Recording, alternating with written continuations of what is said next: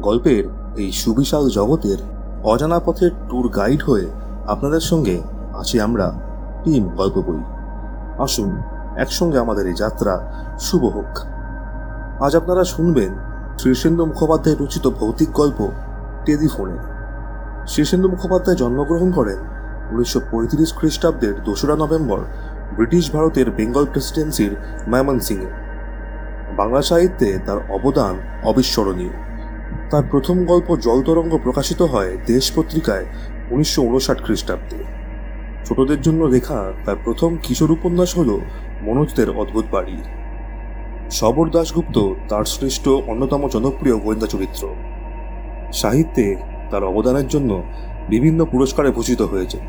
তার মধ্যে উনিশশো পঁচাশি সালে বিদ্যাসাগর পুরস্কার, উনিশশো অষ্টআশি সালে সাহিত্য একাডেমি পুরস্কার এবং দু সালে বঙ্গবিভূষণ পুরস্কার উল্লেখযোগ্য। আজকের গল্পটি আমরা সংগ্রহ করেছি নির্মল বুক এজেন্সি থেকে প্রকাশিত সেরা ভূতের গল্প, এই বইটি থেকে। গল্প পাঠের সুবিধার্থে কিছু কিছু জায়গায় ভাষা পরিবর্তনের জন্য আমরা লেখক লেখক পরিবার এবং সাহিত্য প্রেমীদের কাছে একান্তভাবে ক্ষমা প্রার্থী। শুরু হচ্ছে টেলিফোনে।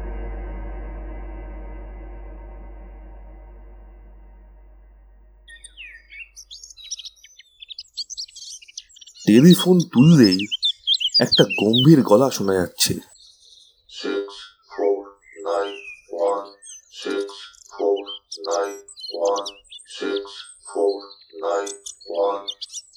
সকাল থেকে ডায়াল টোন নেই। টেলিফোনের হরেক রকম গন্ডগোল থাকে বটে কিন্তু এই অভিজ্ঞতা একেবারে নতুন। গলাটা খুবই যান্ত্রিক এবং গম্ভীর খুব উদাসীনও বটে। প্রদীপের কয়েকটা জরুরি টেলিফোন করাচ্ছিল। করতে পারল না। কিন্তু কথা হলো, একটা অদ্ভুত কণ্ঠস্বর কেবল বারবার চারটে সংখ্যা উচ্চারণ করে যাচ্ছে কেন? এর কারণ কি? ঘড়ির সময় জানার জন্য বিশেষ নম্বর ডায়াল করলে একটা যান্ত্রিক কণ্ঠে সময়ের ঘোষণা শোনা যায় বটে। কিন্তু এ তো তা নয়। মিনিটে মিনিটে সময়ের ঘোষণা বদলে যায়, কিন্তু এই ঘোষণা বদলাচ্ছে না। অফিসে এসে সে তার স্টেনোগ্রাফারকে ডেকে টেলিফোনের ত্রুটিটা এক্সচেঞ্জে জানাতে বলেছিল। তারপর কাজকর্ম নিয়ে ব্যস্ত হয়ে পড়ল। সে একটা মাল্টিন্যাশনাল কোম্পানির বড় অফিসার, বহু বছর দিল্লিতে ছিল। সম্প্রতি কলকাতায় বদলি হয়ে এসেছে। কোম্পানি তাকে বাড়ি, গাড়ি ও টেলিফোন দিয়েছে। তার আগে এই পদে ছিলেন কুরুপ্পু নামে দক্ষিণ ভারতের একজন লোক। তিনি রিটায়ার করে দেশে ফিরে গিয়ে ফুলের চাষ করছেন বলে শুনেছে প্রদীপ। খুবই দক্ষ ও অভিজ্ঞ মানুষ ছিলেন তিনি। রিটায়ার করার বয়স হলেও কোম্পানি তাকে ছাড়তে চায়নি, বরং আরও বড় পোস্ট দিয়ে ধরে রাখতে চেয়েছিল। কুরুপ্পু কিছুতেই রাজি হননি। দুপুরের লাঞ্চের আগে সে একটি পার্টিকে একটা বকেয়া বিলের জন্য তাগাদা করতে টেলিফোন তুলে ডায়ালের প্রথম নাম্বারটার বোতাম টিপতেই আচমকা সেই উদাসীন গম্ভীর ও যান্ত্রিক কণ্ঠস্বর শুনতে পেল।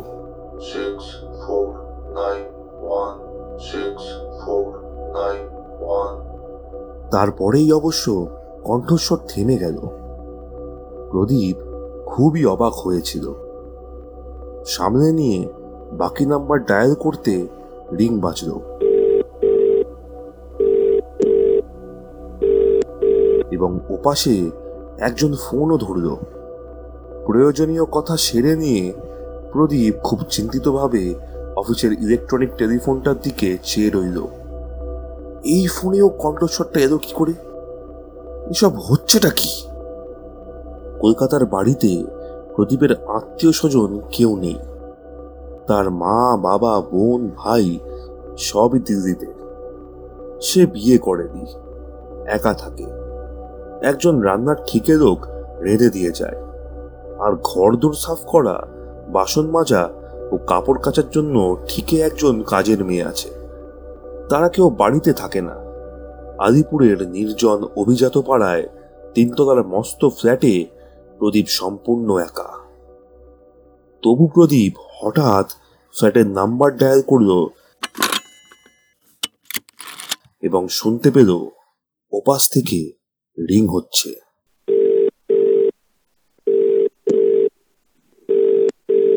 মাত্র তিনবার রিং বাজতেই কি যেন ফোনটা ওঠালো কিন্তু কথা বলল না।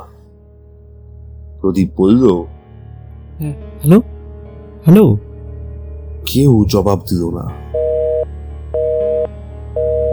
কিছুক্ষণ পর ফোনটা কেউ আস্তে নামিয়ে রাখল। দুপুরবেলাতেও প্রদীপের শরীর হিম হয়ে এলো। এসব হচ্ছেটা কি? যদি রং নাম্বারই হয়ে থাকে, তাহলেও তো উপাস থেকে কেউ না কেউ সাড়া দেবে। বিকেলে পার্টি ছিল, তাই ফ্ল্যাটে ফিরতে একটু রাতই হয়ে গেল তার। আর ফেরার সময় মাথায় দুশ্চিন্তাটা দেখা দিল। সে অলৌকিকে বিশ্বাসী নয়, কিন্তু কোনো ব্যাখ্যাও তো পাওয়া যাচ্ছে না। দরজা খুলে ফ্ল্যাটে ঢোকার পর একটু গা ছমছম করছিল তার। তবে আলো জেলে ঝলমলে আধুনিক ফ্ল্যাটটার দিকে চেয়ে তার ভয় ভয় ভাবটা কেটে গেল। তবে ফোনটার ধারে কাছে সে আর গেল না। প্রদীপের গভীর ঘুম ভাঙল রাত দুটো নাগাদ।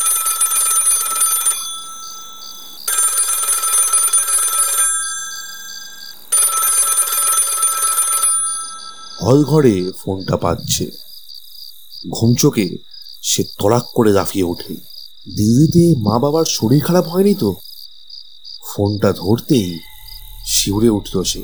সেই যান্ত্রিক উদাসীন গম্ভীর গলা বলতে লাগল six four nine one six four nine one six four nine one. ফোনটা রেখে দিল সে। বাকি রাতটা আর ঘুম হলো না। বিছানায় এপাশ ওপাশ করে কাটিয়ে দিল। কলকাতার টেলিফোন ব্যবস্থা যে খুব খারাপ, তা প্রদীপ জানত।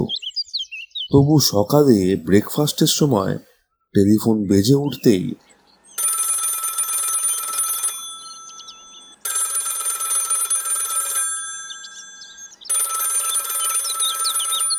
প্রদীপ যখন কম্পিত বক্ষে গিয়ে টেলিফোন ধরল তখন একটি অমায়িক কণ্ঠস্বর বলল স্যার আপনি টেলিফোন খারাপ বলে কমপ্লেন করেছিলেন কাল কিন্তু আমরা টেস্ট করে দেখেছি আপনার লাইনে তো কোনো গন্ডগোল নেই লাইন তো চালু আছে। কিন্তু আমি যে টেলিফোনে একটা অদ্ভুত গলা শুনতে পাচ্ছি। হয়তো ক্রস কানেকশন হয়ে গিয়েছিল। আমাদের যন্ত্রপাতি সব বহু পুরনো তাই মাঝে মাঝে ওরকম হয়। আপনি ডায়াল করে দেখুন এখন লাইন ঠিক আছে। বাস্তবিকই লোকটা কানেকশন কেটে দেওয়ার পর ডায়াল টোন চলে এলো এবং অফিসের নাম্বার ডায়াল করতেই লাইনও পেয়ে গেল প্রদীপ। ফোন স্বাভাবিক হলো বটে, কিন্তু প্রদীপের মাথা থেকে সিক্স ফোর নাইন ওয়ান গেল না। কাজকর্মের ব্যস্ততার ফাঁকে ফাঁকে নম্বরটা মনে পড়তে লাগল। এক আধবার প্যাডে নম্বরটা লিখেও ফেলল। বিকেলের দিকে কয়েকটা চিঠি সই করতে গিয়েই হঠাৎ চিঠির ওপর টাইপ করা তারিখটা দেখে সে একটু সচকিত হলো। Two four ninety one? অর্থাৎ একানব্বই সালের দোসরা এপ্রিল? তাহলে সিক্স ফোর নাইন ওয়ান মানে কি? এপ্রিলের ছয় তারিখ? কথাটা টিক টিক করতে লাগল মাথার মধ্যে। অফিস থেকে বেরিয়ে সে গেল একটা ক্লাবে টেনিস খেলতে। তারপর একটা হোটেলে রাতে খাবার খেয়ে ফ্ল্যাটে ফিরে এলো। টেনিস খেলার ফলে ক্লান্ত শরীরে খুব ঘুম পাচ্ছিল। শোয়ার আগে সে সভায় টেলিফোনটার দিকে চেয়ে রইল। দিল্লিতে ফোন করে মা বাবার একটা খবর নেওয়া দরকার। ফোনটা করাটা উচিত হবে কি? যদি আবার না। ফোন তুলে ডায়াল টোনই পাওয়া গেল। দিল্লির লাইনও পাওয়া গেল একেবারে। মা, বাবা, ভাই ও বোনের সঙ্গে বেশ কিছুক্ষণ কথা বলে মনটা হালকা লাগল। আজ শুয়েই ঘুমিয়ে পড়ল সে। তিন চার দিন আর কোনো অস্বাভাবিক ঘটনা ঘটল না। টেলিফোনও স্বাভাবিক। দুশ্চিন্তা বা উদ্বেগটাও আস্তে আস্তে সরে যেতে লাগল মন থেকে। কিন্তু রবিবার সকালে গলফ খেলতে যাওয়ার জন্য তৈরি হচ্ছিল প্রদীপ। হঠাৎ টেলিফোন বেজে উঠল।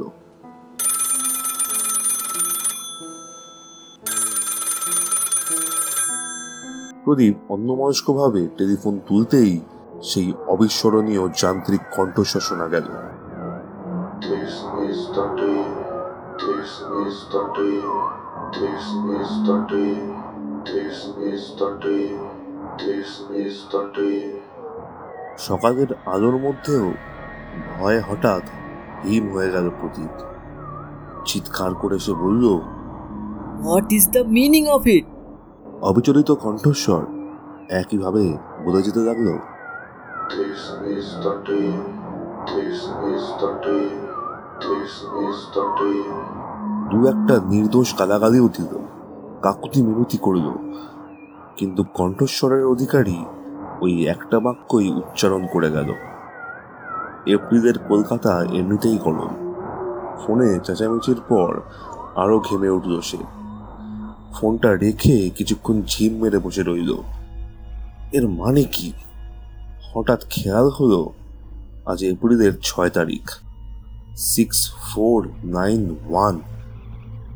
আজকের দিনটা সম্পর্কে কেউ তাকে কিছু একখানা বলতে চাইছে। কি বিশেষত্ব এই দিনটার?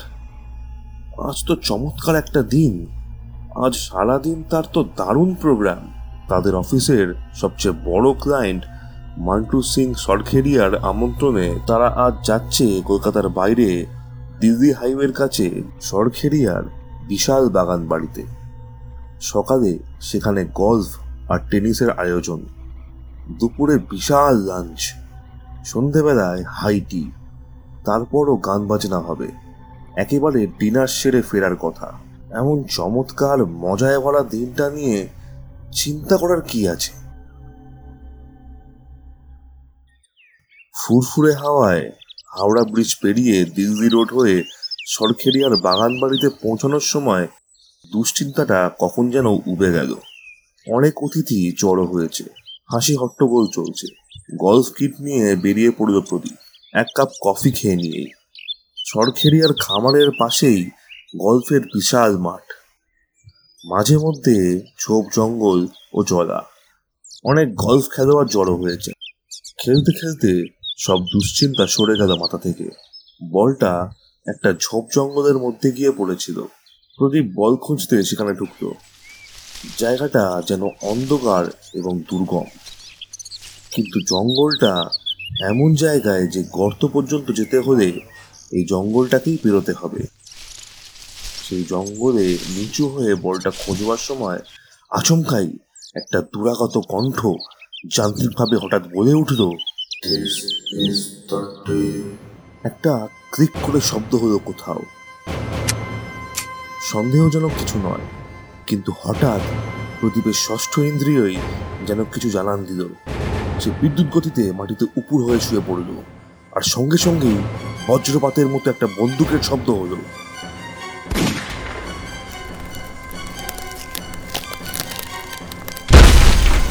গাছের গোটা কয়েক ডাল প্রচণ্ড শক্তিশালী বুলেটের ঘায়ে ভেঙে পড়ল। তারপরই একজোড়া পায়ের দ্রুত পালানোর শব্দ।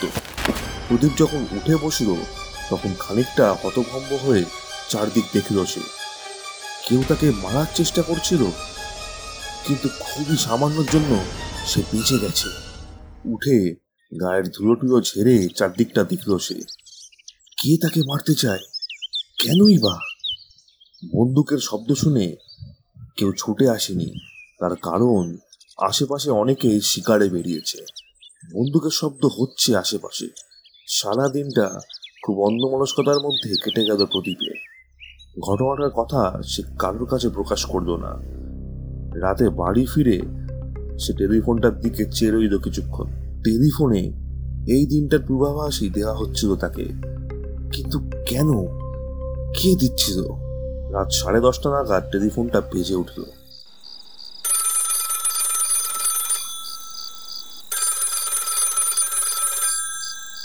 সবাই টেলিফোন ধরল প্রদীপ। হ্যালো? ওপাশ থেকে একটি ভরাট গলা তার নম্বরটা উচ্চারণ করে ইংরেজিতে জিজ্ঞেস করল এই নাম্বার তো। হ্যাঁ আপনি কে? আমি কুরুপ্পু। আপনি কে? প্রদীপ রায়। ও হ্যাঁ। আমি আপনার নাম জানি। দিল্লিতে ছিলেন। শুনুন জরুরি একটা কথা আছে। সরখেড়িয়ার এক কোটি চব্বিশ লাখের একটা বিল আছে। আপনি কি সেটা পাস করিয়ে দিয়েছেন? না বিলটা একটু ইরেগুলার ক্লিয়ারিফাই করার জন্য ডিপার্টমেন্টকে বলেছি। খুব ভালো। ওই বিলটা একদম জালি। কিন্তু বিলটা আটকালে আপনার বিপদ হতে পারে। সরখেড়িয়া বিপজ্জনক লোক বোধহয় আপনি ঠিকই বলছেন। আজ কেউ আমাকে খুন করার চেষ্টা করেছিল। হ্যাঁ এরকম ঘটনা আরও ঘটতে পারে। কিন্তু ভয় পাবেন না। টেলিফোনটার দিকে মনোযোগী থাকবেন। এইবার প্রদীপ চমকে উঠে বলল হ্যাঁ হ্যাঁ টেলিফোনেও একটা অদ্ভুত কাণ্ড হচ্ছিল বটে। কুরুপ্পু স্নিগ্ধ গলায় বললেন জানি মিস্টার রায় ভূত মাত্রই কিন্তু খারাপ হয় না। অন্তত ওই ফ্ল্যাটটায় যে থাকে সে খুবই বন্ধুক তাকে অবহেলা বা উপেক্ষা করবেন না ভয়ও পাবেন না। তাহলেই নিরাপদে থাকতে পারবেন বিপদের আগেই সে সাবধান করে দেবে। আমাকেও দিত। তার পরামর্শেই আমি রিটায়ার করে ফুলের চাষে মন দিয়েছি। আচ্ছা গুড নাইট প্রদীপ হাতের স্তব্ধ টেলিফোনটার দিকে হাঁ করে চেয়ে রইল।